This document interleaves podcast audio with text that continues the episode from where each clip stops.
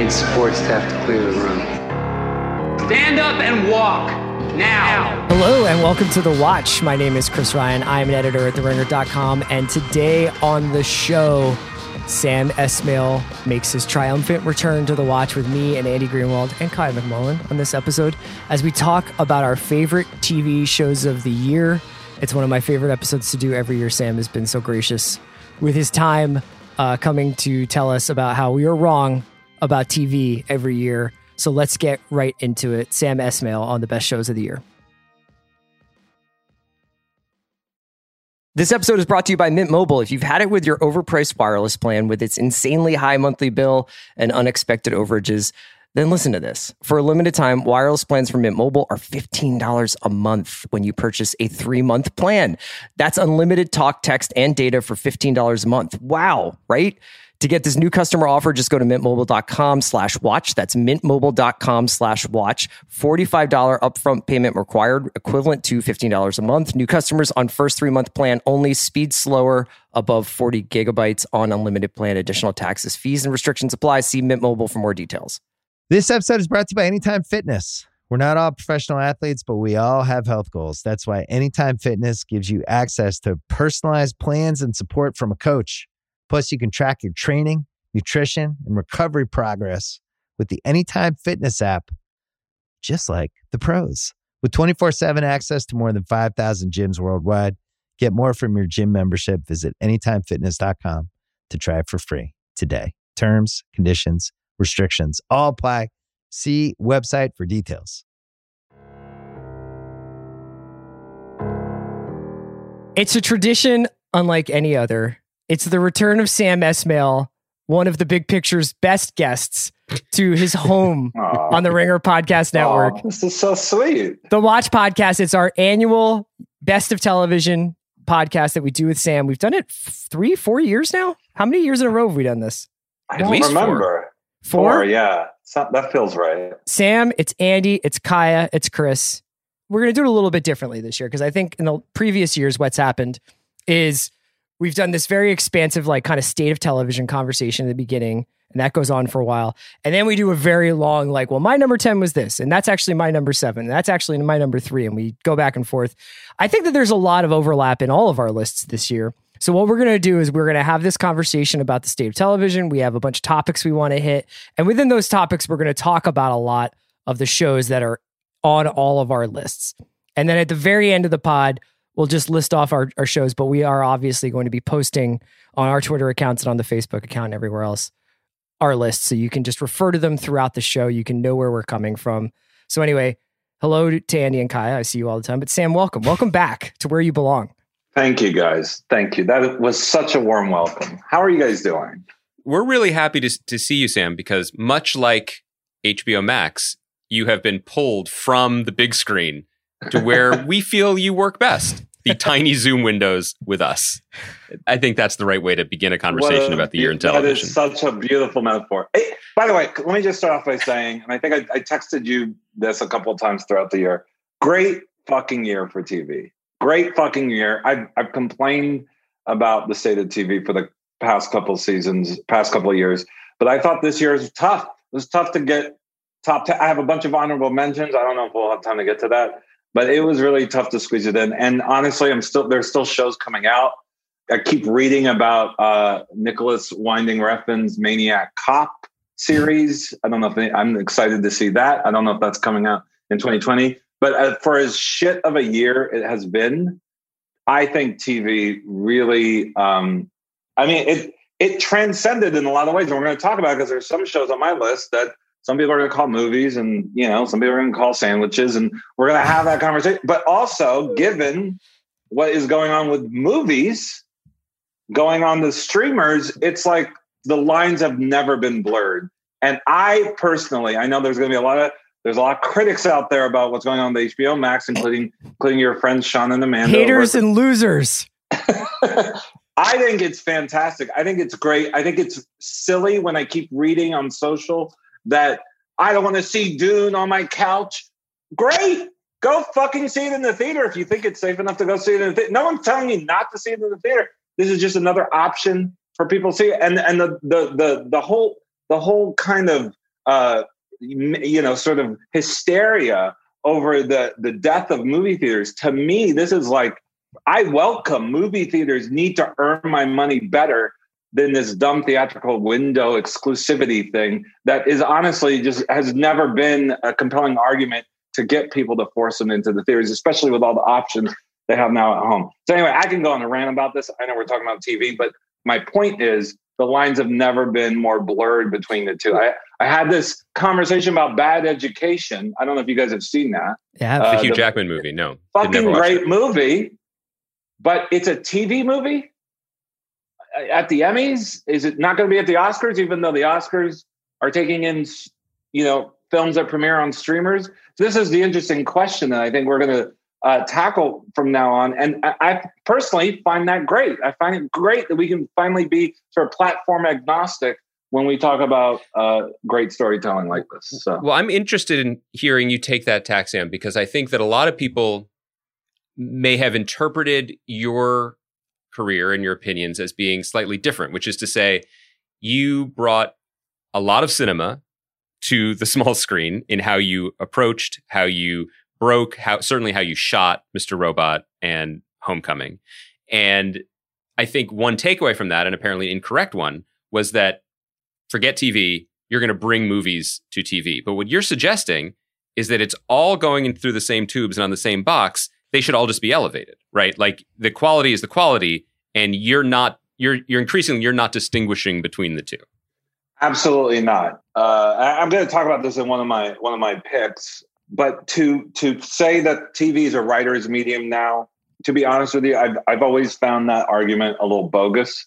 It's never been a writer's medium. It's a it's a filmmaking medium, and that doesn't mean that's a director's medium. It's a, a writer is a filmmaker, a film, a director is a filmmaker, a costume designer is a filmmaker, performers are a filmmaker. You got to use all the tools at your disposal. This is a visual medium, and you're trying to use every inch of that frame to tell your story.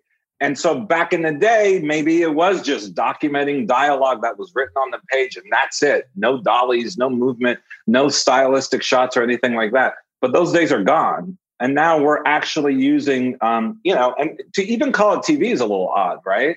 You know, do you, is Netflix TV? I mean, just because it outputs on the TV, I don't, I don't know anymore. But for me, it's just, I feel like we don't need to have that debate between TV and movies anymore. That that's what's exciting to me. It, it doesn't matter.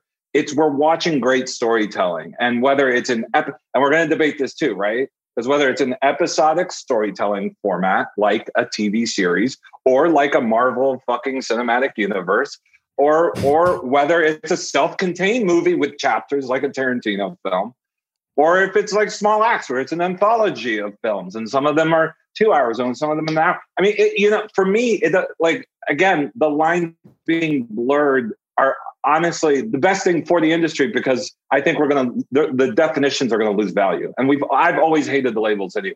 Um, so ultimately, I think we're just going in a great direction. I hope that this is your announcement that you're going to Kevin Feige and you're pitching the MCFU, the Marvel Cinematic fucking Universe. And it's well, ju- it's just like all the other Marvel stuff, except people say fucking all the time. well, look, I I mean, look, let's you know, if you want to have that conversation, it's fucking Thanos. so, Sam, going back to the first thing you said, which was which was heartening to hear, because I think we all agree this was unquestionably an awful year on Earth, but TV was really good. And I think they were Chris killing were it both, on the moon, though. It was great. they had from Earth mankind. to the moon, you know? season three renewal. I think Chris and I were curious if your own experience living through this year played a part in your affection for the TV that you saw. Do you think that you were watching TV differently? Were you consuming more of it in different ways or appreciating it more? Or purely on a, a quality basis, it was just higher in your eyes this year? I, I, I think the latter. I mean, I look, I, I watch, I try and watch something at least once a day. And that didn't change even when I was in the middle of shooting Mr. Robot or Homecoming or, or if I'm just writing or during the pandemic, it, it was a, I at least try and get one episode in of something a day, if not two, or a movie or something. So for me, it wasn't about my viewing habits. It, honestly, I just the amount of, and we're going to talk again when we get into the list, we'll talk about, but the amount of unique points of views and the experimentation that was going on and, and all the things that I just talked about in terms of redefining what storytelling can be to the point where people legitimately don't know what to call it a, t- a movie, a TV movie, a, a, series. So it, for me, it's just, I, I don't know what it is. I don't know what happened, but something about all of the past years of my frustrations with TV sort of bubbled up to the surface. And, you know, this honestly segues nicely. And if we want to talk about this into, uh, I believe I angrily texted you, uh, Andy, about the fact that you got you and Chris were sort of encouraging uh, television shows to be more like expensive screensavers that you can fold laundry. That's exactly what we were saying. That's a, it's a Uh, direct and- quote. no, it's good. Yeah. And and and weirdly, a couple of Newsmax after S Mail has logged into the chat.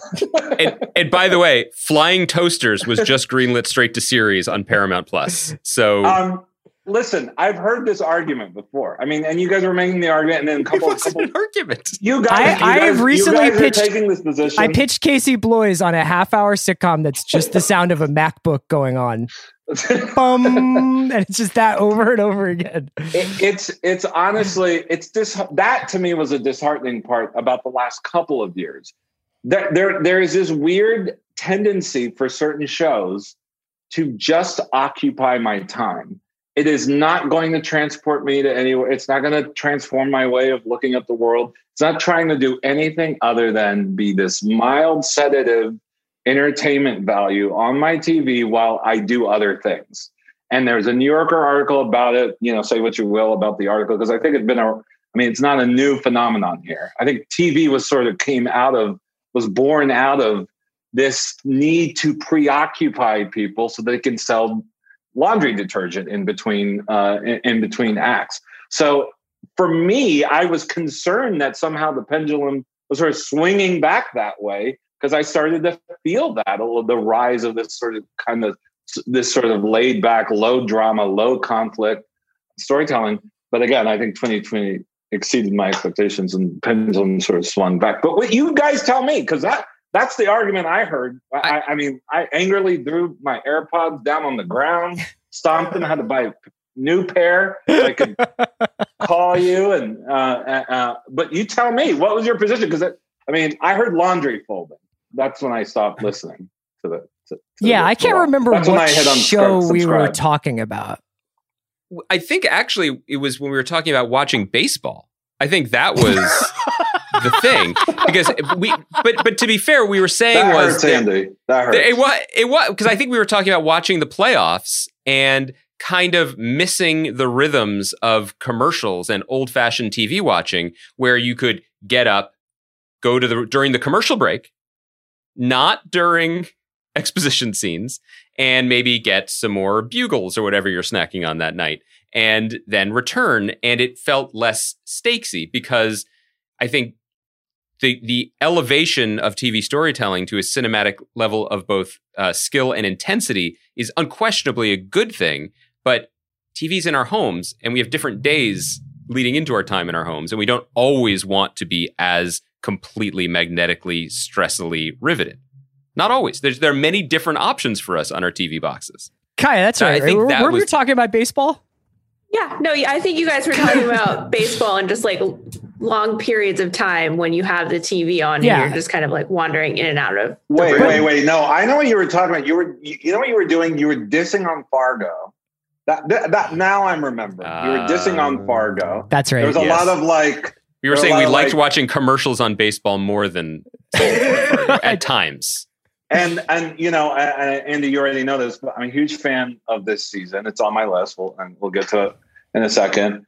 And I, to, for me to look at a, a show as technically precise as that show in terms of well, I, I- you know, I, I, I, the laundry list is long on that show because everything is so dialed in and so beautiful to look at, and the rhythm and the music and the dialogue is so crackling. And it wasn't, uh, you know, and you do have to fucking pay attention. You're gonna get lost. And by the way, I am guilty of that. I, I don't think if you miss a scene of Mr. I don't. There's you're not going to come back next week and understand Mr. Robot. Like it's not going to happen. I think that's a good thing. I don't think that's a bad thing. And I hope, I hope, I pray to God that your wishes for TV never come true. Because Okay. I, I, I, I, I, I hated TV when it was like, it doesn't matter. You watch this episode or the next. Who gives a shit? Like it all doesn't make sense. I think We're my just- point is, we're if just we can be taking up 43 minutes of your time every week. That's all. Who cares? I, I think my point is that that type of TV has never gone away, isn't going away, and we generally don't ever discuss it, nor do we Yeah. ever even experience it because we don't turn on the TV like we. in used fact, we, don't often are it like, that. that. was fine. We don't need to even interrogate it. Like, I, I think that was uh, for a show that probably, you know, a lot of our listeners adored, like Ted Lasso. Ted Lasso was a show that I feel like, Andy, you pretty much were like, nah, I don't want, because for exactly that reason, because you were like, this feels like laundry folding to TV. It didn't say that specifically, but it's funny you mention that because the night I tried Ted Lasso, all the laundry in my house got done, and so my wife wants me to watch it more, and I said, no, no, no, no. I have to stay focused. This is part of my job. I, I think charitably, and this might be kind of a, a hard thing to get my arms around. I kind of think, Sam, the things that you've been saying so far in this podcast are all part of a, the same point, which was this year it did feel kind of surprisingly like TV rebalanced itself. We've spent the last few years saying, you know, the highs were really high, but it was mostly kind of a, a, a mushy middle. There were shows that Yes. were a lot. A lot of shows were B, B minus shows, which are which would have been A's twenty years ago, but we got spoiled by the shows of the previous decade. And looking over my list and, and everybody's list, it does seem like there's a lot of high quality stuff in a lot of different lanes. Like half of my list are yes. event series, limited series, and the other half aren't. And of the half that aren't, there's a silly comedy, and there's also a you know prestige drama, not just in the style of the previous decades, but literally the successor to it in Better Call Saul. So it does feel weirdly like it kind of figured itself out in a year when everything else completely fell apart. Yeah, and I think Sam, to your point about I, I too, I think watch something every day in some capacity. At the end of every day, I, I, I actually like it was probably the highlight of my day during quarantine, which we are still in, which is basically getting through my workday, eating dinner, and then finally being able to like go somewhere else in a screen. And a lot of the shows that I picked, I think, um, in some ways, overcompensated for my lack of experience this year like sensory wise like like we didn't have any experiences that I, I didn't this year worth noting. You know i mostly was was home. I saw a few friends and didn't really go anywhere. So a lot of the shows that i watched or that i loved basically were very transporting. Not necessarily in a like watching the expanse and it go to another planet way but in a you know watching industry and watching people go out at night and be close to one another and do drugs and go to work and and have consequences to all that stuff to me was like very invigorating in a way that I don't even know if it would have been in 2019 and hopefully won't be in 2021, which isn't to take away from the quality of the show, which is immense and we've talked about a lot. But I think I was looking for something at the end of the day, whether it was light and airy or heavy and dark, that kind of like made up for the lack of stuff that I actually, you know, did this year. Well, I'll say I'll I'll add another thing to this. Uh, I don't know. I don't. I didn't count it on your list, but I only have two returning shows on my list. One of them Mhm. is an anthology, so it's a whole new storyline anyway. I do love the, the just to even keep going further down this road of how TV is sort of transforming itself. I do love this trend of shorter seasons, like not not shorter. I mean, I do love shorter seasons, but I also love the trend of less seasons per series. Mhm. We're going to wrap it up. We have a story. It's a, it's intentional. We have a beginning, middle, and end. And you know, maybe three seasons, four seasons, and we're out. I feel like that trend is again hewing closer to a more intentional, precise form of storytelling. That we're not here to just preoccupy 22 hours a year of your time. That we're here to tell a very intentional story. And uh, we don't know and, and maybe they maybe showrunners are going to be encouraged to start planning things out ahead of time when, b- before they uh, shoot seasons uh, shoot seasons of, of their show or, or or or even start to write or break their first season. But for me i think that, that that's incredibly i don't know what that is yet. I don't know what that is. And again when we go through our list the forms of all these shows like fargo and small axe all vary now, and the format's going to get played around a lot. But I love this contraction of let's not do fluff seasons. Let's not do like uh, uh, you know seven or eight. That that whole old antiquated way of thinking of going as far as long as you can for as far as you can is kind of like outdated now. I, I kind of like the encouragement of keeping it tighter. I think it's worth noting that, and I agree. I agree with everything you're saying. And I look at my list; there are only three shows that were returning out of the ten.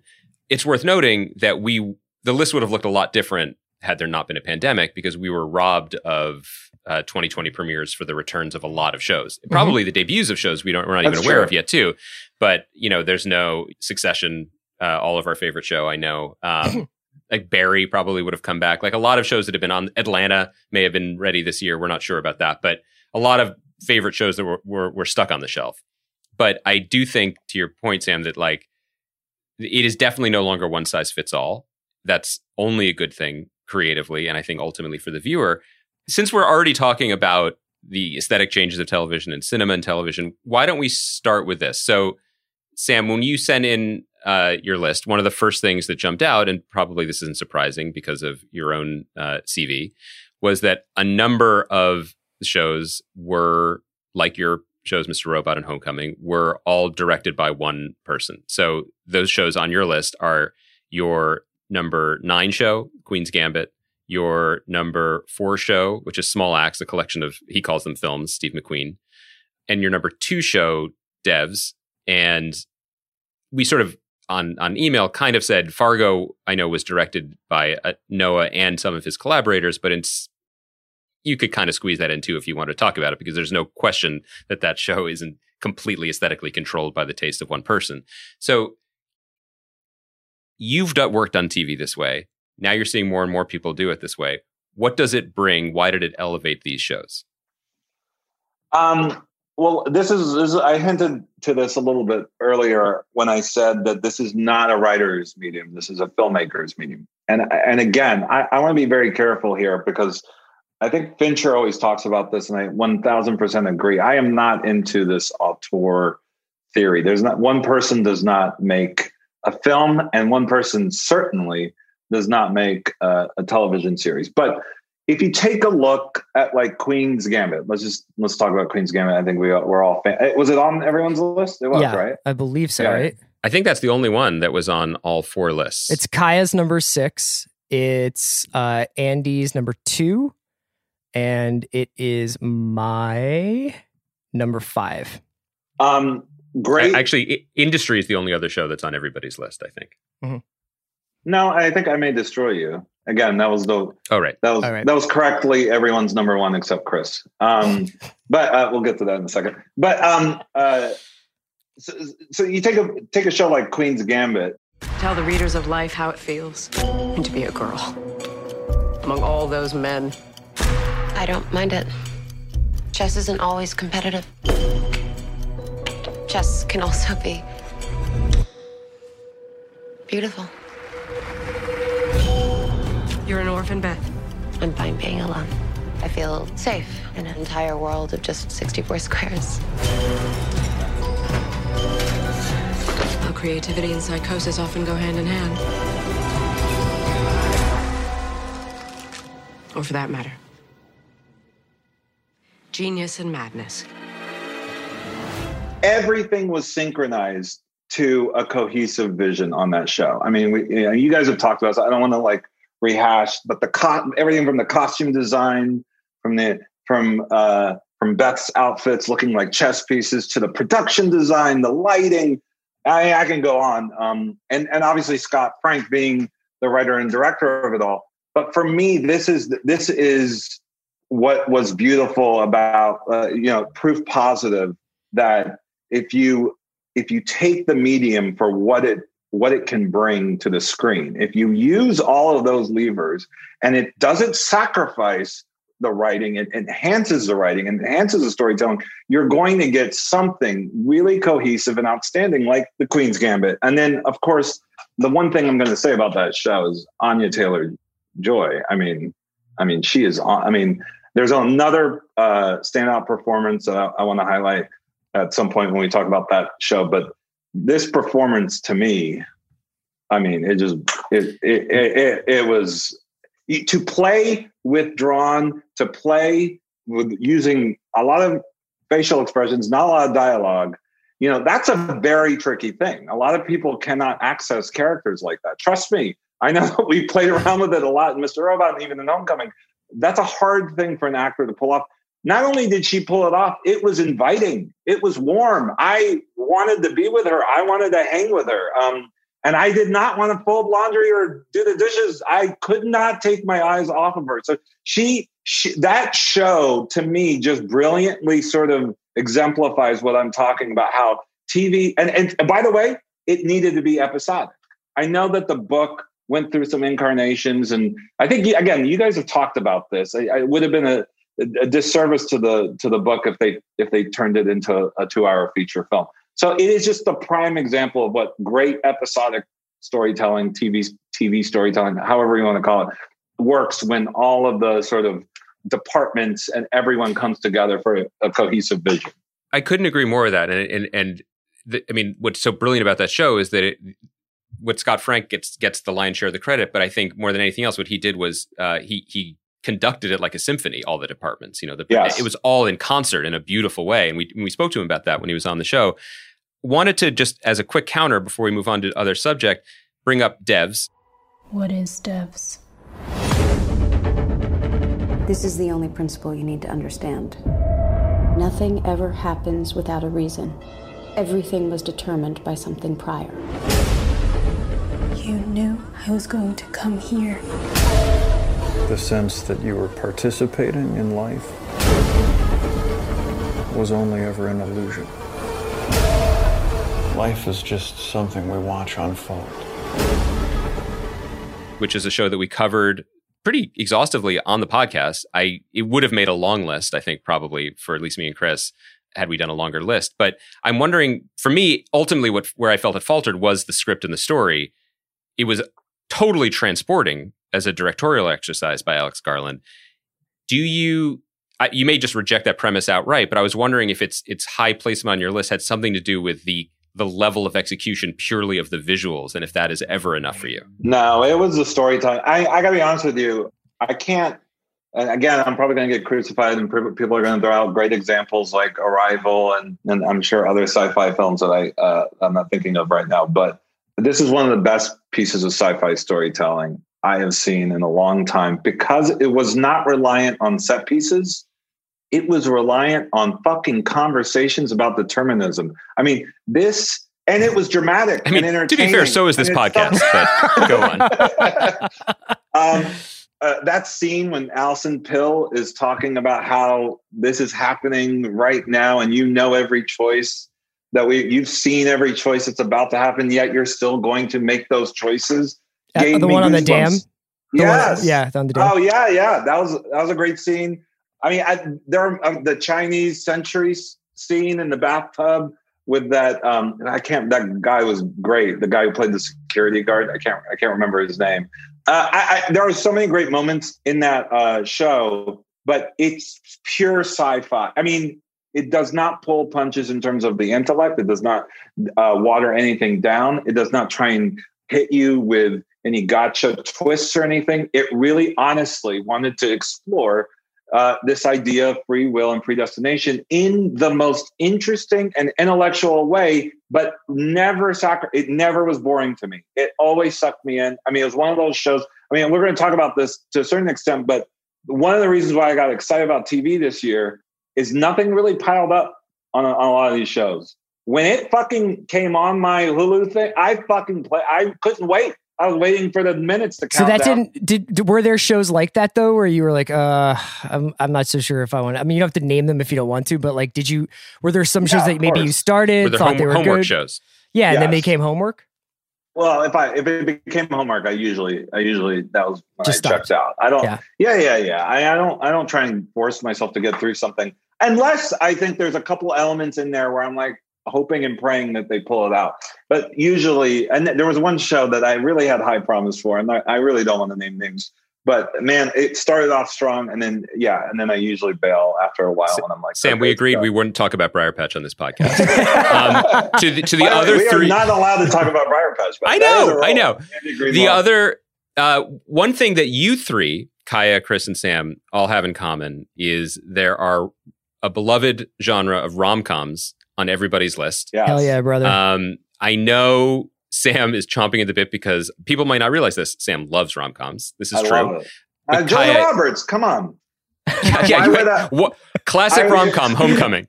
You you definitely were like time to use those chops again. By the way, I am envious. I wish I could do uh, uh, an amazing rom com, but I, I would- Homecoming happens in the My Best Friend's Wedding extended universe. Little, very, very, It little does, known fact. It does. It does. Um, it does. Yeah. I Oh, mean, that's true because of Dermot, right? Yeah, Um, that was not an Kaya. accident, Andy. so I, I'm just looking at Kaya's list, and she's got uh, Search Party's not a rom com, but it is a half hour. Uh, Love Life at seven. Normal people, there's some com, a lot of rom. There's Uh, very I would little calm. rom-com. I won't. I'm just sort of. I, I'm, I'm kind of squinting my way, wondering if we should also just talk about half hours. But since we're talking about rom coms, Kaya, you have High Fidelity and Love Life on your list. Why do you need a boyfriend right now? This isn't Jane Austen times. I'm sorry. I'm just having a small life panic. I just want to be the kind of woman who knows what she wants and she's not afraid to go after it. You should be loved for the little derp to derp that you are. Talk about why, and then uh, I know the boys also want to chime in on these particular shows.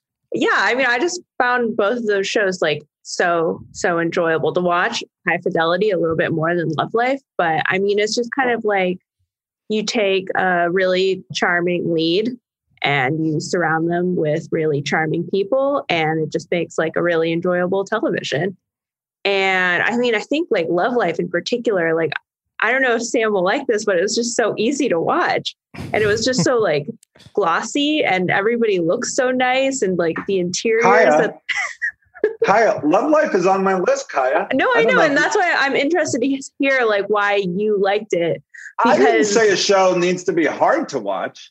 I just I just said you should watch the show when you're watching the show. That's all.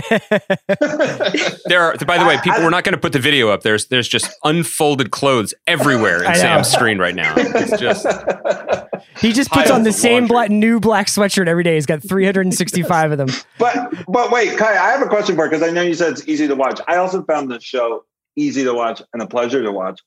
Did you find it easy to watch because you could do other things while you were watching it, or did you just want to hang with the show and and, um i think for love life yeah. I mean uh, the story wasn't like super hard to follow if you missed like a few minutes. And not like i was getting up and leaving the room but i think i mentioned last year that i you know tend to look at my phone while i watch tv so i'm that's a habit i'm really trying to break this year.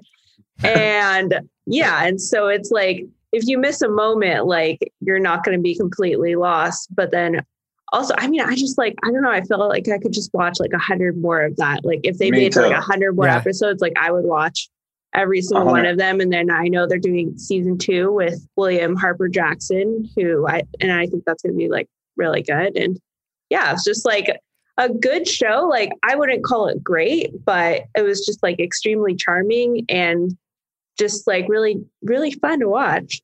To me, both Love Life, which would have been on my long list, and High Fidelity, that which made my list, they're like um, pop standards, and it you know the bones of the of the thing work already.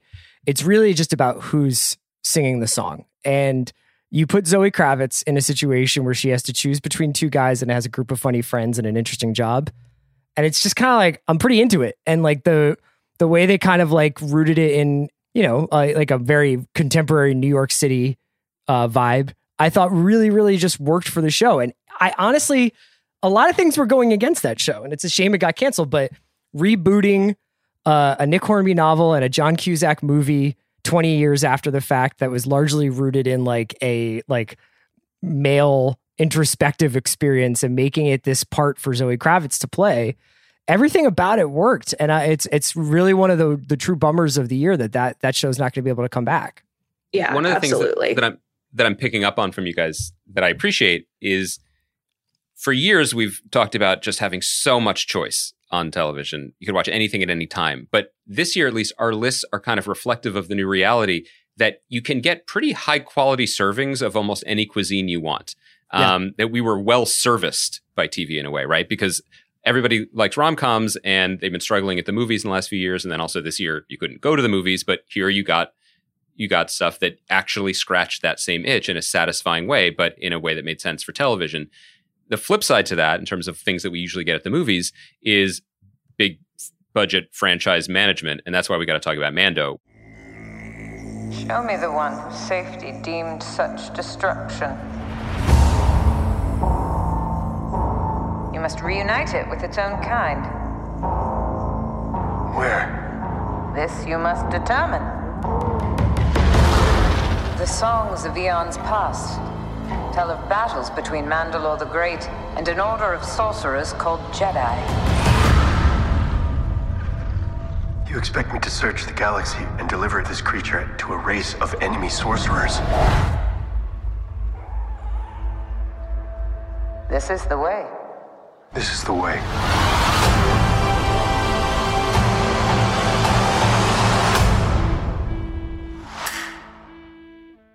which we're already talking about anyway, constantly week to week and just really enjoying it. And I think that we are certainly not alone in that. But Sam, you are the same age as uh, as Chris and I are, and you have you know a, a complicated relationship. I think to both nostalgia and big budget franchise management on the big screen. The show is on your list. What does it do right? you know, I think what you know, Favreau, it was really smart. It's, so weirdly, I'm going to come kind of contradict myself here. He kind of went old school Mhm. with the sort of form of storytelling here, because I think Star Wars is such this big monstrosity now. It's so weighty with all the themes and the characters and the worlds that he just said, "I'm going to focus this on this one lane, and it's a what do you call it? Like a travel." a travel. Uh, it's basically a travel log. I mean, I remember watching In- Incredible Hulk, Bill Bixby Yeah. back in the day. It reminds me a lot of that. There's a mission per episode.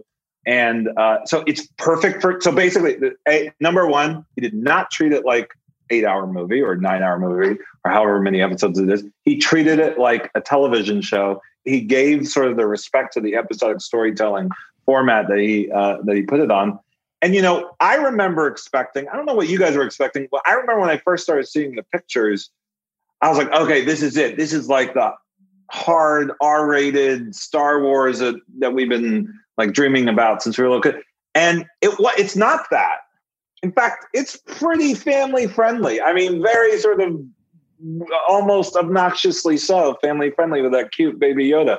Um, but it fuck, but it fucking works again because he kept it simple and made it about uh, the char- made it about the characters and made it about this very simple relationship that was that's not could have easily been sentimental, not sentimental at all. And then, and, and I'm, I'm going to say this again as a knock on feature films. I really don't want to knock feature films. By the way, guys, just just for the record, for the audience, I love going to the movies. Pre-pandemic, I went to the movies every weekend. I'm, I plan on doing that when it's safe again. But this show, and Don't I, try and walk it about- back. You try. You try to close Uh, multiplexes, man. That's what you're doing here. Just trying, trying Just to own. You're not welcome in Chicago, in multiplexes. Taking a wrecking ball to the New Beverly. um, the best VFX I've seen in a long. I'm including. It's a it's a game changer, I mean, right? Yes. And you know, I'm such a dork that I, you know, twisted John's arm and he and he he invited me down to. They shoot that whole thing in a warehouse in Manhattan Beach somewhere Yes. with with these LED screens, and they they don't go anywhere. They go to a warehouse, and to for it to fucking look as good as it does, and then I compare it to some of the movies that have, I assume, bigger budgets, and for the VFX to just like uh, sort of outweigh them in such in such a radical way, I, I, I think it's th- this show's like phenomenal and working on every level. I've Yeah. been thinking about Mandalorian for the last couple of weeks just because of the quality of the last two episodes, especially. Now, when this episode comes out, there will have been another one since the uh the Boba The Fett tragedy. episode. But I, I've been thinking a lot about the Ahsoka Tano episode and and the tragedy. And I was thinking, you know, like basically every Mandalorian episode has the same mechanics. It's like he has an initial quest, he shows up where he needs to be. the person who he's going to meet's like, I'll give you what you want, but you have to do this for me. And he's like, oh, twist my arm. And he does a side mission for that other character. And then at the end of the episode, typically finds out he has yet another step to go in his quest to help Baby Yoda or find more Mandalorians or whatever he's doing. And that's not altogether different than New Hope and Empire. Like the actual plot mechanics are still very, very much rooted Exactly. in Star Wars storytelling. The difference Yes. between Mandalorian and the sequels that we just kind of got through over the last six years or seven years is that Mandalorian understands that what we really want out of Star Wars is to sit in the cockpit and hand Baby Yoda the little silver ball. Or we want the Mandalorian character and Ahsoka to hang out for a little while and get to know each other and walk around in circles around each other in a cool setting. We don't constantly need to be jumping in hyperspace from planet to planet every five seconds. And with that's a bunch something of expository dialogue Yeah. shoved in there, and, And I'm like, I I, Yeah. I think that sometimes we mistake what it is we actually want out of these things. You know, we we confuse it. Like I don't actually expect Star Wars to answer any epistemological or existential questions I have about heroism in the universe or or anything. I actually just love the vibes. And that's what this show really is is a return to big Mos Eisley mood, you know, like just hanging out in weird places with weird creatures while people give like Howard Hawksy dialogue back and forth to one another. Yeah, it's great. It's also the with the music. I love that score, and it's Oh like a kind of a kind of a throwback to westerns. I think. I- Yeah, spaghetti western kind spaghetti of westerns. I, I I just I feel like you know he does not. Uh, uh, what what is it? He does not find the mythology precious. It's not about the mythology. Fuck the mythology. Like fucking tell me a good story, and I'll feel that. I'll feel that underneath. Do you know what I mean? And I feel like that's where some of these shows sometimes when they take that too seriously, and when they have to feel like they got to dole out pieces of the mythology to you every. I mean, he did none of that. And by the way, I mean, I guess we're talking spoilers here because you, Yeah, you spoiled the whole thing. I didn't know that. I didn't know that they were ever going to cross paths with the Jedi. But when I saw that episode and that title came up, the Jedi, that's how you reward me with the mythology. Yeah. Tell me Yeah. a good story. Don't even let me think about that. Let me care about these characters in the world. Let me marvel again at all these new terrains and worlds. Like I, I remember feeling when I first saw the original uh, uh, Star Wars. Let me just marvel at that these little nooks and crannies and let my, let my imagination run wild. And then you slip in the Jedi on top of all of that. I mean, that's great. That that to me, I mean, he, I mean, he knows what he's doing. I mean, that that show's like really working on all cylinders because I don't think anybody expected that to come. And I think in general, I think what Star Wars is based on is starting off with that. And the fact that they didn't need to, and that was just like the cherry on top. Yeah. I mean, you, you know, the show's working then. I- it- it's Yeah. best case scenario because I think that when certainly when when the Disney Plus was announced and like it was obviously going to be flooded with uh, content from the big brands, and as we're recording on Thursday the tenth, um, the apparently not really that retired Bob Iger is saying there's going to be ten new Star Wars shows, ten new Marvel shows, yada yada yada. The most cynical takeaway from that is. Well, yeah, they're just just going to print money. Like you just make more of the thing, and then you can make more returns from it. But what's interesting potentially is that it might allow some kind of cross medium dialogue to do what you were speaking to, Sam, at the beginning, which is put things in the right shape boxes. You know, Yeah. what story fits best where? And I am the farthest thing today's podcast has from Sean Fennessy, but a perfect 90 minutes of story in a movie is probably the perfect delivery vehicle for story. But it has to be a 90 minute story or a you know a 120 minute story. And you know you, when you end up with things that are just in the wrong shape box everyone's frustrated. And that's probably the gentlest criticism i'll give on this podcast about rise of skywalker but that wasn't a two hour and 15 minute movie. I mean i'm not saying it was a tv show either but it certainly wasn't that.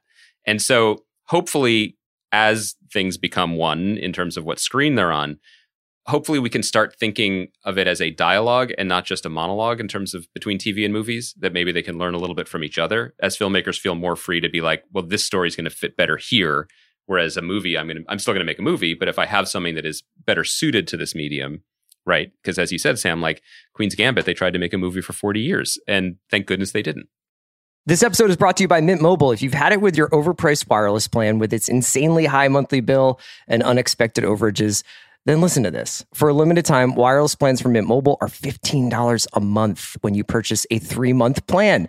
That's unlimited talk, text, and data for $15 a month. Wow, right?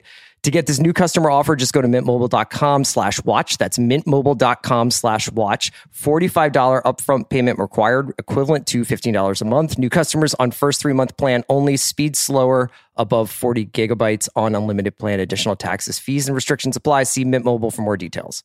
This episode is brought to you by Cars.com. When you add your car to your garage on Cars.com, you'll unlock access to real time insights into how much your car is worth. Plus, view its historical and projected value to decide when to sell.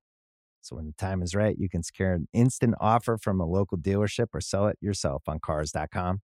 Start tracking your car's value with your garage on cars.com.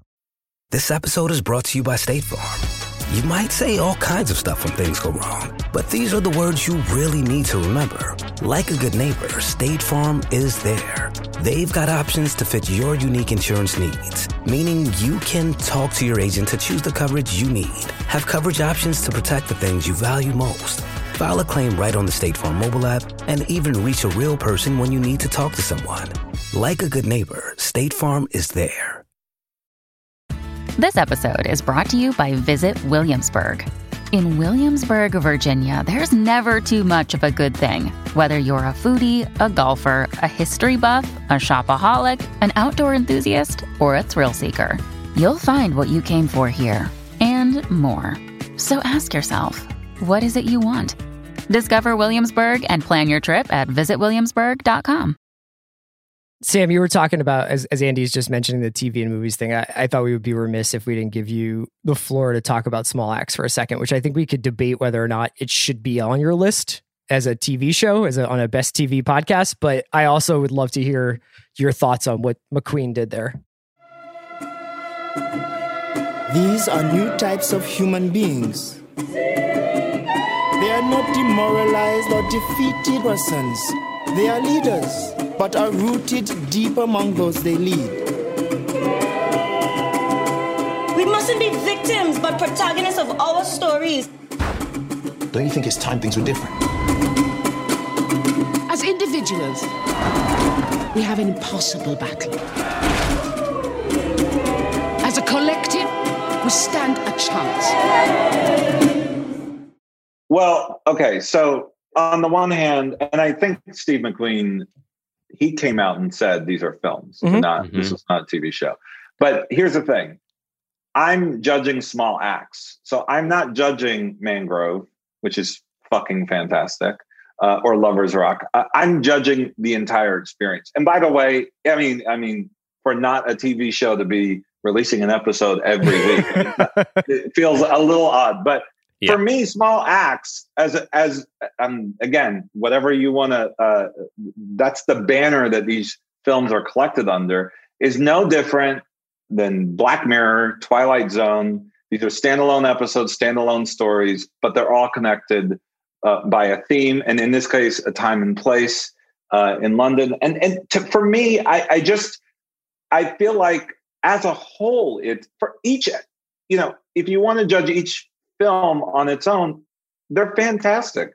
But I think he's doing himself a disservice because as a series, it's fucking, it's fucking groundbreaking. Mm-hmm. I mean, this is what I'm talking about right here. This, what he's doing is changing the landscape of whatever you want to call episodic storytelling. For whatever reason, TV has become a pejorative. That word, if you say it to a serious filmmaker, they want to throw up. I mean, don't ever say it around Christopher Nolan. I mean, don't ever say streaming around Christopher Nolan. He's gonna like flip out, right?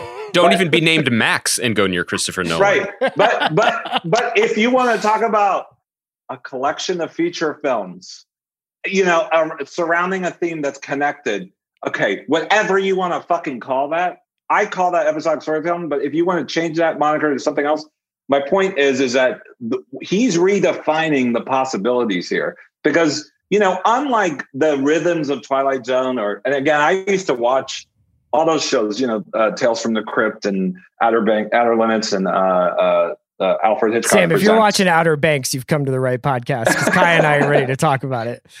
That's that show. I have not seen that show, but I've heard a lot of people talk about it. That's, is not that very the show? good. That's pe- that is peak laundry folding show. yeah, I did. I literally did fold laundry to that show. okay, I'll I'll keep that in mind next time I'm folding laundry. But um, but he's taking that formula of you know now I'm not going to do that around genre. I'm going to do that around theme.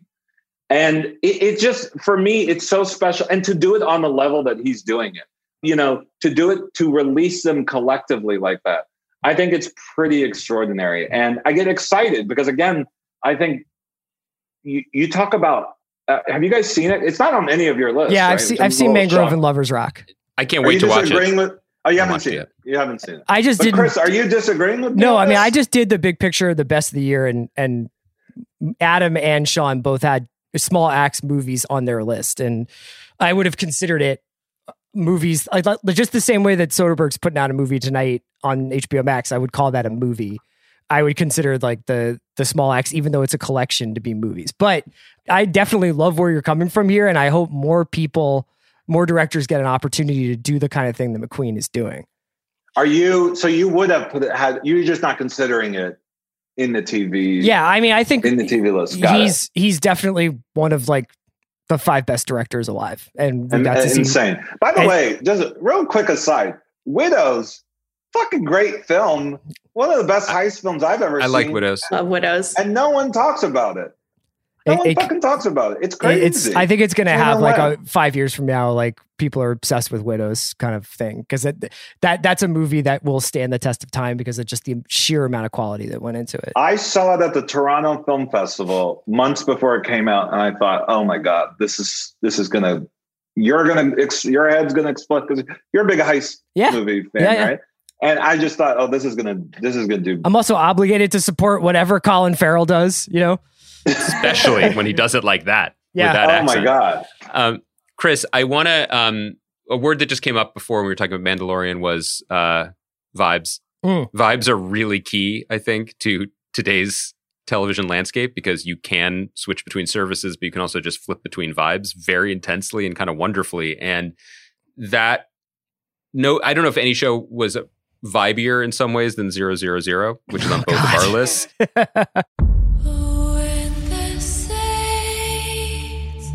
This token transfers $31 million. As soon as the product leaves Mexican waters. México nos entrenó para ser los mejores. Y lo somos. The rest will be transferred when the shipment arrives at Gioia Tauro. Cattai 5.000 kg, come i prezzi sempre. Bigger risk than usual. Bigger the risk, greater the profit. it's not necessarily a posy vibe, but it is a very big and very heavy mood, and it was one of our, both of our favorites. Uh, I can't remember what show me and our buddy Sam Donsky were talking about on text when I think I had expressed kind of some skepticism about some some show that he liked. And he was like, lol, sorry, it's not about robbing cartels. like, which I think is sometimes, you know, fairly or unfairly like considered like the very thing in the world that I look for.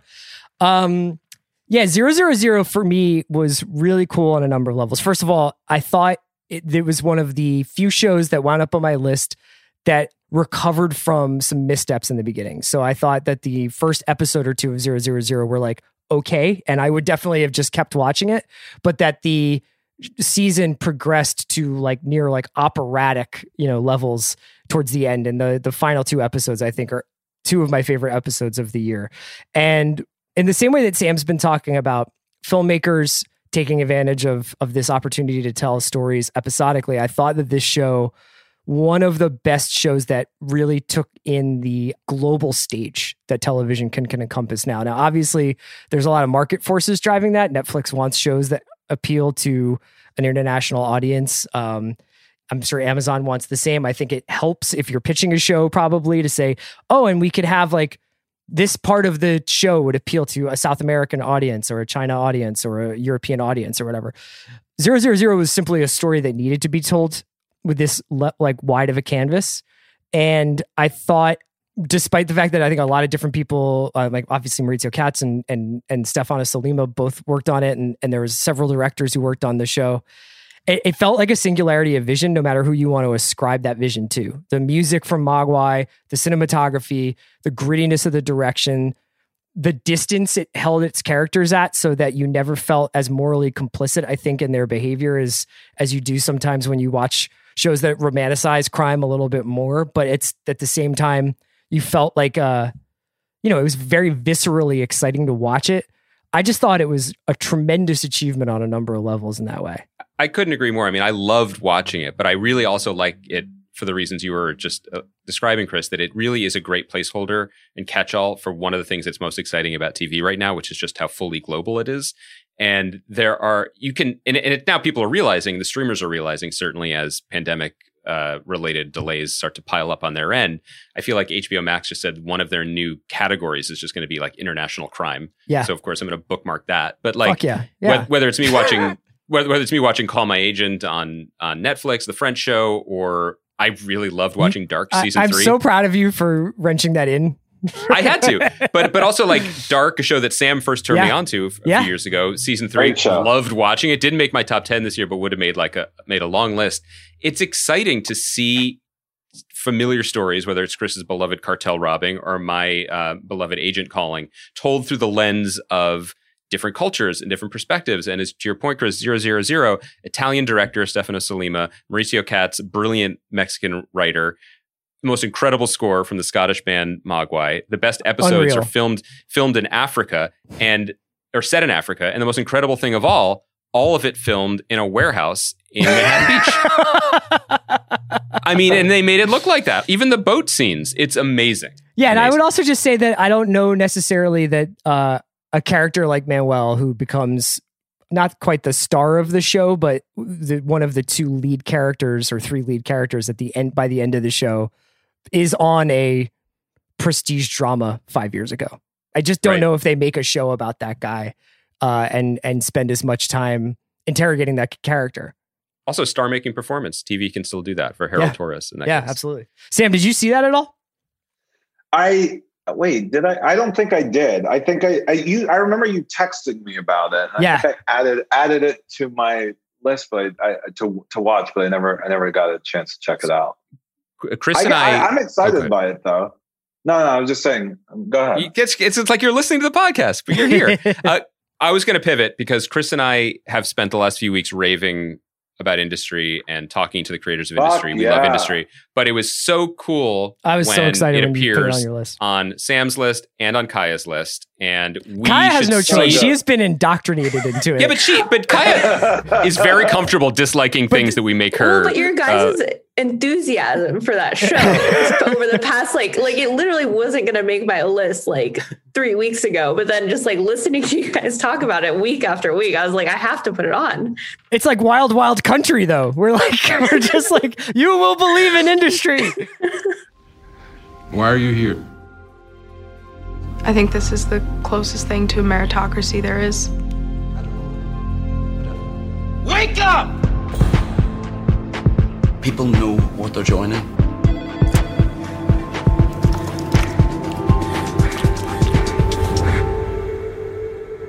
I only want to be judged on the strength of my abilities. Can I say Myhala?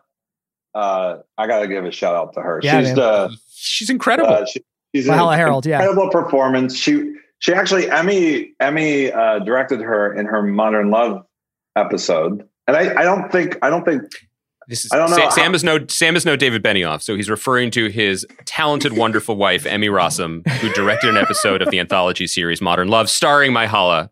my Hala, who's I mean Emmy's just amazing at casting, right? Because she was the one that encouraged me to think about Rami when we were looking for Elliot's for Mr. Robot.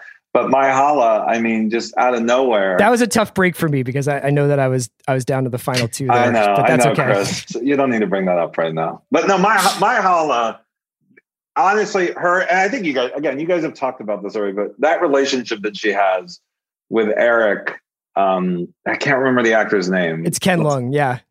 so good, so special, so unique. I mean, you know, I don't want to get into the. I'm not going to try and pull a race card here, but but I do feel like part of the reason why I'm excited by this season of television is the points of views that we're getting to experience.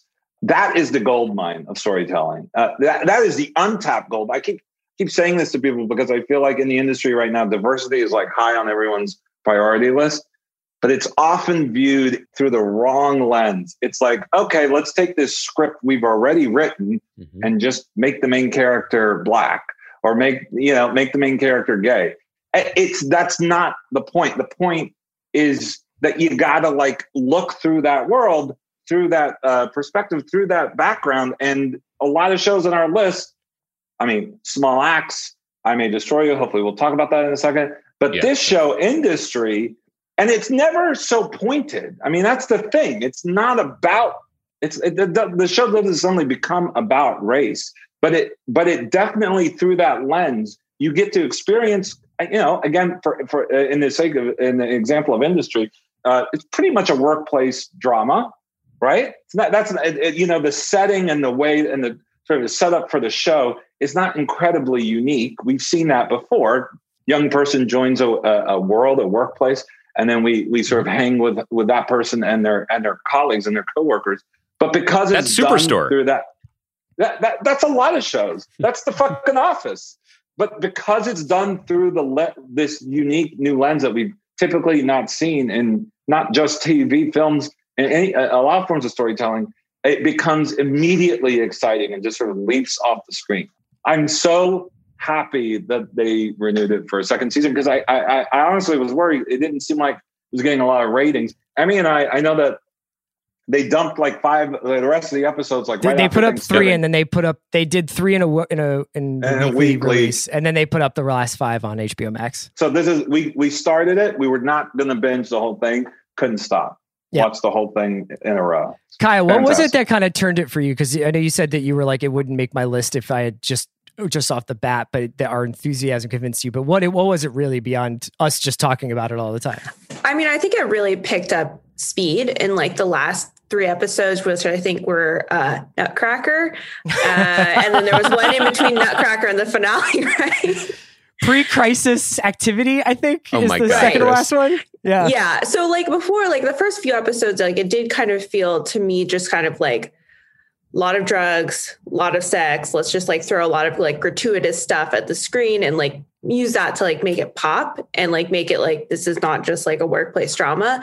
But by the end, when you're just really like, why are these people doing the these things like the way they're doing them? And I've seen some criticism of the show being like, the motivations of these characters were not clear. And it's like, I don't think that the motivations of the characters were clear to themselves. And I think that's like what it made it interesting. Like, especially in like spoiler alert in the final episode when uh Harper Oh, la, la, la. Wait, Andy, I'm. I'm sure Harper does something. Yeah, I'm, I'm Okay, then I rationing it because say I love it so much. it now that it's been renewed, I will finish the season. But I, I was worried that it was all I had left. Dude, I was actually the other day. I was the the, the score for this show is amazing. It's it's Ah, by uh, this- I, I, that I wanted to shout that out. by Nathan, Nathan Micay. Micay. Yeah, and I was listening It's to the score great. actually while I was taking a walk, and this was after we had uh after I'd finished the season. I think maybe it was like Sunday night, and I was bumped because I was walking around and I was like, I wonder if I. It was almost like melancholy because I was thinking about the show not coming back, and now it's like almost ecstatic because I know it is coming back. It's it takes on this whole new quality to to know that we're gonna get to spend more time with these characters. Let, let's make the jump that Sam was suggesting and talk about I May Destroy You. How'd you smash your phone? I don't know. Cool, where'd you get that? I just wanted to know how how did last night end? Got this thing in my head of like this guy. Because now you're you're calling it something that I never. How are you doing? Great as long as I'm around people.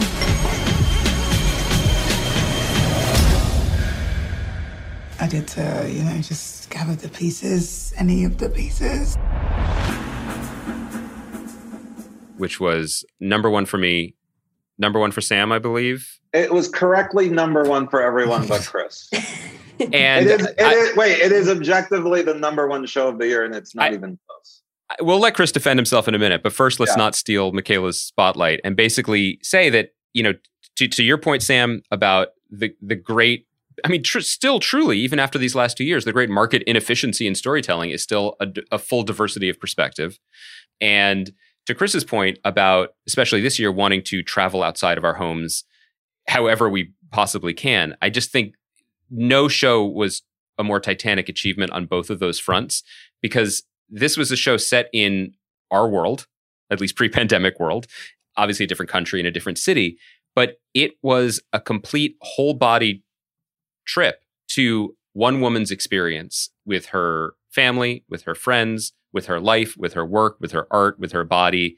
Uh, and it was, it, I mean, it, it's a staggering achievement. It was a whole uh, window into another existence that was done with such style, such skill, such wit and grace and emotion. I mean, th- that was, we talked about it week to week, but it could have been, it's hard to do any of the individual things that that show did well. And it did all of them well from them. introducing new actors and stars right before our eyes to taking us to parts of London, a city that Chris likes to say he's been to a lot, but that we may have not seen before, to, you know, dealing with some of the most searing subject matter imaginable and doing so with just like bountiful humanity and humor. You know, I, it's a staggering, it's just a staggering achievement that I kind of still can't believe existed because week after week we were like, how much longer can she keep this up? And she kept it up. She, I mean, the layers that she was working. You're talking about sexual assault. You're talking about the dealing with the trauma from that, and you're talking about consent in all of these different, nuanced, subtle ways. And I know I'm, I'm, I'm th- these are weighty, heavy topics that shows are so scared to deal with and face. And when they do, it's done with such delicacy because it's so fragile. And she doesn't do any of that. She handles it. She ha- she just goes right into it, dives right in deep into it, and then it's not homework. You're, it's entertaining. It's funny. It's relatable. The performances are outstanding. The filmmaking is like on a you know, it's, it's like you said, the staggering achievement. I am being entertained while we're talking about something as personal and as traumatic as sexual assault. How the fuck do you do that? How the fuck does that person do that? And she, and, and by the way, the other thing that, that about that show, she does it and it feels effortless. I mm-hmm. in, I enjoy like you, you know, Kaya, you were talking about how you it's an easy watch. That show's an easy watch. It could not. It should not have been an. E- I mean, for me, There's I- some I- moments. okay. No, I know what There- you mean. There's some moments, but it was an easy watch. I mean, those are that's one of those shows. Emmy and I clicked on the. I mean, could not wait, waiting on the HBO app to see when that. Oh yeah, I, I- I should say what, what I mean is even though I knew it would be challenging at times, I was eager to do it. You know, it, it, it was not. It was never homework, and that's it was also to like me that's even more just in the same way like you would I, I I know this is a strange comparison but in the same way that you would be excited to get a new episode of lost or a new episode of game of thrones like i legitimately had no idea where that show was going like oh my god, and yeah. and the thing that i i you know their, their london setting probably unites them a little bit industry and and i may destroy you but those two shows are very exciting for me because they feel like what it feels like to be alive right now. You know, like it's pretty rare for culture to catch up with the times. You know, usually you're like lagging behind a little bit by the time the ship turns and you know, I mean, you get lots of shows that very poorly integrate iPhone usage in, or it's like text bubbles and stuff like that. That, but these two shows definitely had an energy and an immediacy and a and a fluency with what I think people feel like when they are out in a city and doing things and the dangers and the thrills that come along with that. I mean, Kai, I don't know, I don't know if you have stuff you wanted to add about Destroy You because I know it's your favorite show.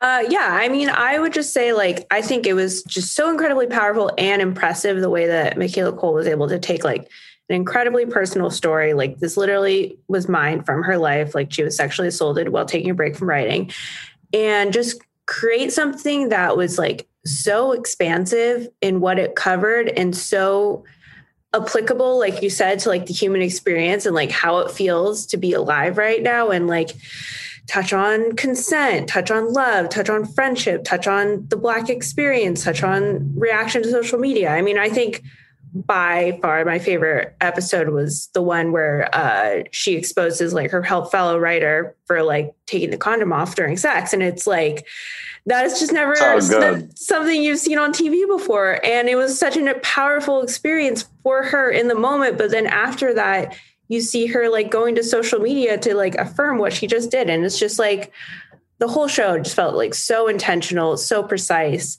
just like, yeah, just extremely, extremely well done. I want to add, I, I just want to piggyback on that for a second because you brought up social media and and you know, Chris, you brought up the tech of it all. That was also done so mm-hmm. well as to not even date itself, even though it's literally talking about Twitter and Instagram, and we're, we're having the text bubbles. It just felt so lived in. Every it felt baked into the it, characters' lives. It, yeah, yeah, exactly. It was a, it was not just a superficial way to get characters communicating. It was part of their identity, part of how they talked, uh, uh, you know, how, how, they interacted with one another. Their storylines were sort of shaped by what happens on social media in a way, and not in like a celebrity kind of way, in a way that I think uh, people, you know, just walking about mm-hmm. would be affected by it. A- anyway, again, I, yeah, I think every- the funniest scene in that series was when she's in the grocery store checking out and her car gets declined and the checkout person like takes a selfie of her and is like haha this like famous twitter person like her card just got declined. What else should we talk about here? What else do we have to, to go over? Well i thought that we could eh, we could begin to turn the corner but we just talked about our number one show. Uh, we need to give a little space for Chris to defend his number one, but also for me to support him because I love the show too. And I had originally suggested we talk about Better Call Saul along with Ozark, which is on Chris's list and Kaya's list under the rubric of like, let's not overthink this, because for as much as we've spent this podcast talking about the new bold new directions of storytelling on television, et cetera, et cetera, those are different examples, but taken from a similar playbook and one that still works when it's done right. I can't go back to being Jimmy McGill. That name is burned. This is a fresh start. This is how I move forward. And I like it. We all make our choices. And those choices, they put us on a road. Sometimes those choices seem small, but they put you on the road. You think about getting off, but eventually you're back on it. So there, I would actually also bring the crown into this too. Um, yeah, right. Because I think that Crown, Ozark, and Saul in different ways did a kind of classic 2010 style of television in an, in, you know, at, a, at an elevated level. Ozark's obviously a very pulpy, at times un- implausible show. I thought that the third season was like an incredible revival for it. I thought it dipped a little bit in the second season, and that the third season was absolutely nail biting and and just white knuckled it through. And often in later seasons of of dramas, when they try to bring in a new character, you wind up kind of just distracting it from the real reason people are watching the show in the first place. And Ozark kind of broke that rule by introducing this uh the character that's plays Laura Linney's brother, and it's Tom Pelphrey who's plays Joseph Mankiewicz in in uh Mank, and he is unbelievable on this show. Like just a complete live wire. One of my favorite performances of the year. So I really I I, I wanted to shout that out and include Ozark in my list. Also, I fucking love Ozark. And then Saul I don't know. I mean, like you guys have me second guessing myself a little bit because of the unanimity of your choices here. Good, but uh, I think that Saul is on another level from basically all TV.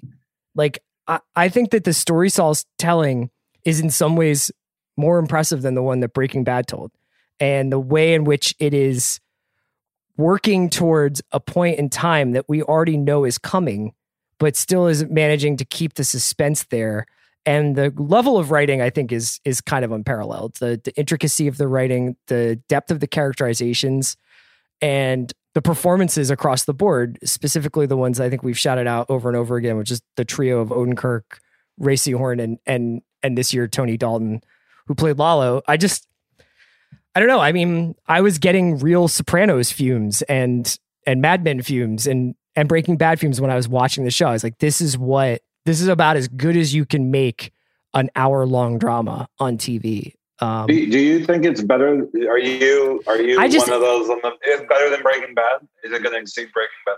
I'm pretty like uh open about the fact that I find like the numerical like slotting of this stuff to be pretty silly. Like I think that you can have like a group of show like to me it would be more interesting almost to look at our top 10s and say like the tiers like Mhm. which two or three shows are just clearly a cut above. And if we were doing that I would probably put Destroy You and Saul in a category of their own.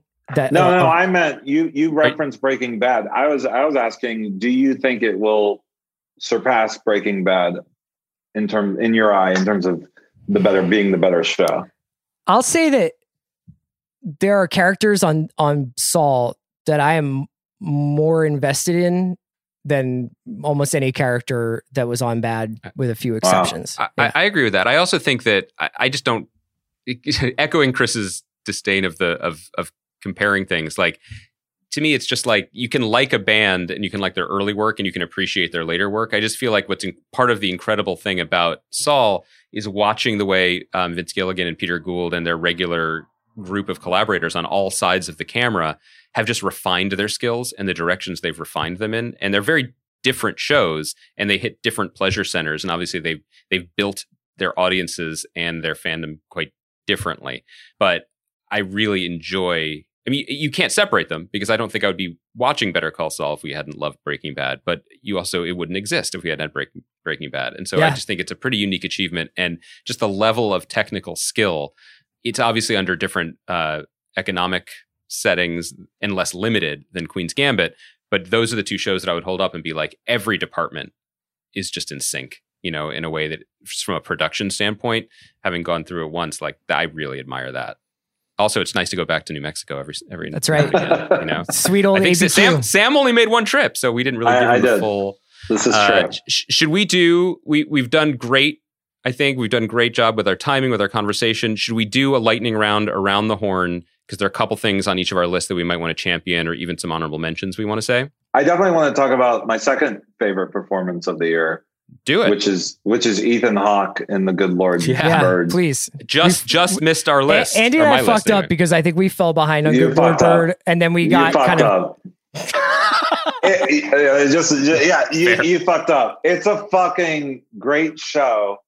Again, tackling a subject like slavery and but having incredible like being on an entertaining level that it had no right to be on. It's not an austere period piece. It is going for it. And at the center of it is this incredible, ferocious performance by Ethan Hawke. I mean, I, I, I'd be hard pressed to name a better performance. It's so good. It's so riveting. It is the definition of can't look away. I mean, talking about things, uh, uh, you know, talking about us being distracted. I, and by the way, Kaya, just for the record, I have, yeah, I've been known to go on Twitter even when I'm watching a show, like, for, you know, and You don't have like a phone jail. You put your phone no, in. no, no, no, no, no. I but but but you know what? It's almost a dare sometimes to the show because there are some shows that I can't do it, and that is one of those shows. And honestly, it's because of Ethan. I mean, Ethan in that fucking show just never makes me want to look away. And it was this, it was this fake feeling I had with Anya in- in Queen's Gambit. See it for the performance alone, but I got to tell you, that's another show on every level. I think they're in sync. They know exactly what they're doing. It's such an incredibly unique, interesting tone and a daring tone for, for the subject matter. I encourage everyone to watch. I think it's kind of like an unseen gem. I, I haven't, I've heard a little bit when it first came out and then kind of dissipated. I hope to God it, it comes back around and people start to see it because it's it's really it's really special. it's really worth people's time. It's a really strong show, anchored by, as you said, it's just an out of this world performance. Um, I, going through the remnants of my list, I mean, I I love I love what we do in the shadows. I came to it late. I just think I love how silly it is. I love how funny it is. My children, who are not allowed to watch it because it's mostly about cursing and extracting vampire semen, um, heard us talking about it and they love it and they run around the house saying bat human form like it, it's just a great thing to have in my life and i'm grateful for it and even though we don't talk about it it's nice to have a show like that that can just offer so much pleasure and entertainment and i do want to shout out two things that may have slipped beneath people's radars although I tried to bring them onto the radars earlier in the year. Betty on HBO is just a love letter to New York and to uh, young women skateboarding. And it is so fun and so loose and such a great high quality hang. And in the early days of the pandemic, it just, as Chris was saying earlier, it just transported me uh, as a young woman skateboarder myself. Um, no, just as someone who misses New York and misses youth. And it was such an easy, wonderful hang, and it got renewed. And I'm excited about that. And quick shout out to Unorthodox on Netflix, which was a fascinating and beautifully told uh, miniseries about a woman who basically escapes from a very oppressive life in the uh, religious Hasidic Jewish Satmar community of Brooklyn and flees to Germany. Incredible performance by Shira Haas. Um, great job by Anna Winger and her whole team, who also made the Deutschland series. So that's that's. I just burned out my list. What else you guys got that you want to shout out? I, I got moments? I got Pen 15, which was so close, and I, I kind of like oscillate back and forth. It wasn't on either either of your lists, right? No, no one's list. No, great show. Great show, hilarious. I also Dave was actually on my list. I don't know. Dave, Did it make Dave any, is so fucking funny. Dave, so Dave is on my, my fucking long list. good. Oh, Yeah. oh, but it's not on your top ten. No, Did not make uh, Kaya didn't didn't make your top ten? I've No? never seen it. Uh, I think it's so good. One, of- I I don't really uh, I don't really LOL a lot when I when I watch comedies. I just I'm just that person. You know. I Does LO, wait? smile. Does, does LOL stand for layout laundry? Yeah, exactly. um, Got it. But I'm I'm I'm usually I'm usually the guy that yeah smiles when a good joke goes by. But th- this this show this show it will fucking make you laugh. I think it's I think it's so good. It's also like weirdly a comedy. I gotta put my phone down. I mean, usually with comedies you can kind of you know again you're not necessarily trying to follow the details. But Dave, it's it's also it's got great visual wit. It's not just about the dialogue. The way he, they compose the shots and play off certain things, it's it's really really good and very creative. I mean, some some of the sequences that they the surreal sequences that they do are are, are great. And then I, I I wanted to bring. I mean, flight attendant. Emmy and I are watching right now is just a fucking blast. And I gotta, I gotta, I gotta like give credit to Kaley Cuoco. I've never seen an episode of The Big Bang Theory, but man, is she fucking she's tremendous. like a really, really good comic actress. I mean, just fucking so fun to watch. Kai, are you watching that? Yeah, I I'm really really enjoying it. I've also never seen an episode of Big Bang Theory. Probably never will. Uh, and she's just like a total force. I jammed it. a couple out on one of my transatlantic flights to London. You know, I've watched, I've watched a bunch. really? I thought you just like took some ketamine and vibed. No. I just listened to the industry soundtrack and let the let the chemtrails take me. Um, wait, the other thing I wanted to say because Kaya, you had cheer on your list, and I know we don't usually do unscripted.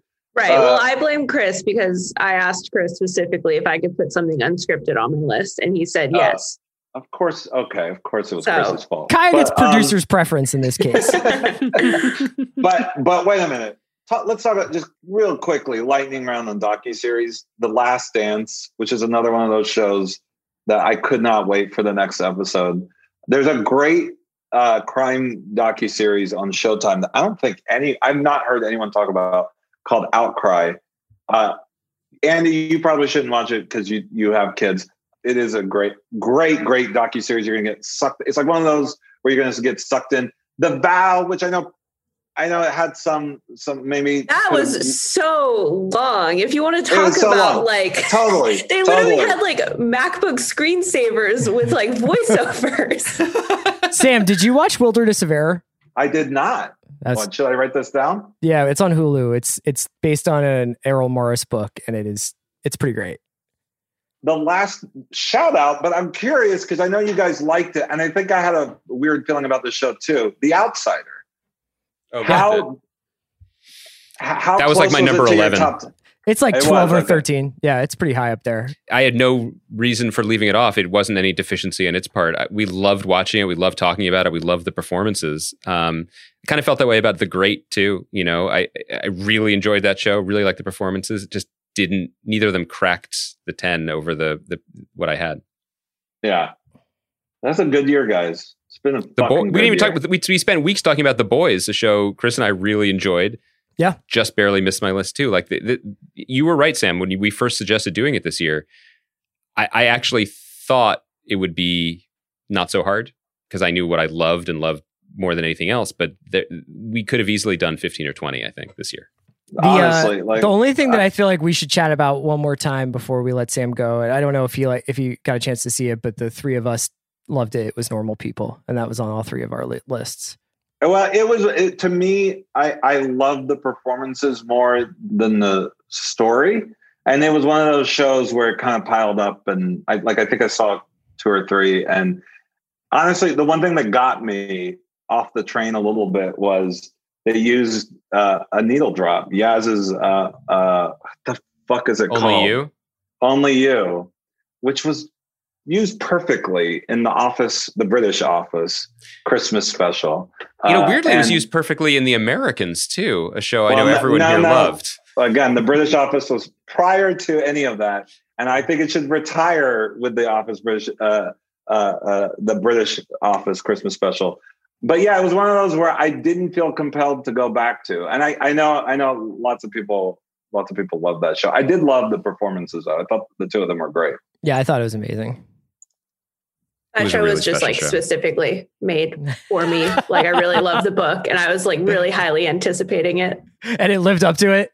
Yeah. Um yeah, I mean it's just like I don't know. I like I think I'm more mad at the plot than like any the show didn't do anything wrong. I'm just mad at the It's just that you just like these these crazy kids need to yeah, work it out. I, I just want like a little bit more communication between those two, but it's fine.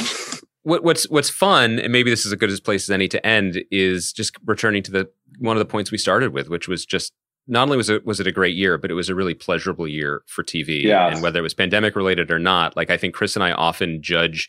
And maybe this isn't fair, and this is very specific to our experience on the podcast, but we often judge TV on just how much fun we can have when it's on, talking about it, you know, getting feedback, seeing the memes, et cetera, et cetera. And looking even over my list, and there are other examples on your guys' list as well, but like between Mandalorian, Industry, um, Better Call Saul, Normal People, Queen's Gambit, like, and then even going further into things like The Boys, like these were fun shows to watch. They were really fun shows to cover, and TV is it, it's not it's not the only thing TV does well, but building community like that is one of the things that it does best. And this was a great year for that.